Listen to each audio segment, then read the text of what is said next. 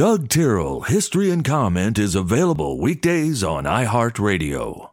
Hello, friends. I'm Doug Tyrrell. This is History and Comment for Monday, August 22nd, 2022. In the middle of the 17th century, England fought a series of civil wars trying to determine how the country will be ruled. They were even trying to iron out the concept of monarchy versus a parliament. On this day in 1642, Charles I raises his standard in Nottingham, which is considered the beginning of nine years of English Civil War.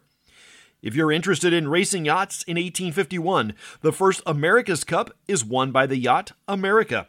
In case you're wondering, a yacht is any boat that has an overnight cabin and generally longer than 33 feet, though the definition is sketchy. War is usually a rather uncivilized affair, as early as 1864, 12 nations signed the First Geneva Convention. Observations of war conditions in Europe had fostered the creation of the International Committee of the Red Cross the year earlier. The Red Cross pushed for the convention. It will be revised in 1906, 1929, and 1949. The Cadillac Motor Company is founded 120 years ago today. It was one of the early car companies in North America and in 1909 came into the GM stable, along with predecessors Oldsmobile and Buick.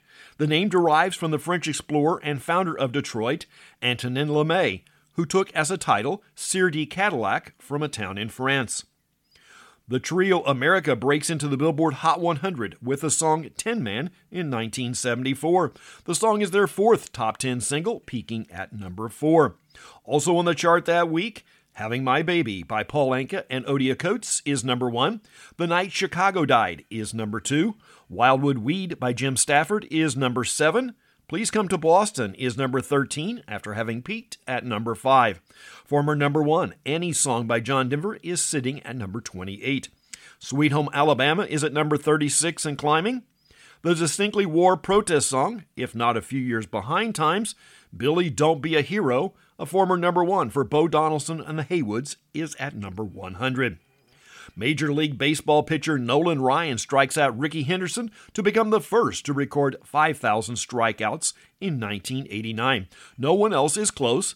Part of this may be due to Ryan's long career. He pitched over 5,300 innings. That is also high on the record list, but not to diminish the feat, he also is high on the list of frequency of pitching strikeouts, averaging more than one per inning. The bottom line is he pitched very well and often. In 1992, the FBI tires of waiting at Ruby Ridge, Idaho, and brings in the snipers to end an 11 day siege there. Let the record show that the Ruby Ridge affair was over the serving of a bench warrant for failure to appear. The take home point is when the government is involved, they will quickly resort to lots of men with lots of firepower. Alabama Chief Justice Roy Moore is in the news in 2003 when he refused a federal court order to remove the Ten Commandments from his court building. Again, possibly federal overreach. Our country has evolved over two centuries from the idea of a weak federal government that was subservient to the states to one that now supersedes the states.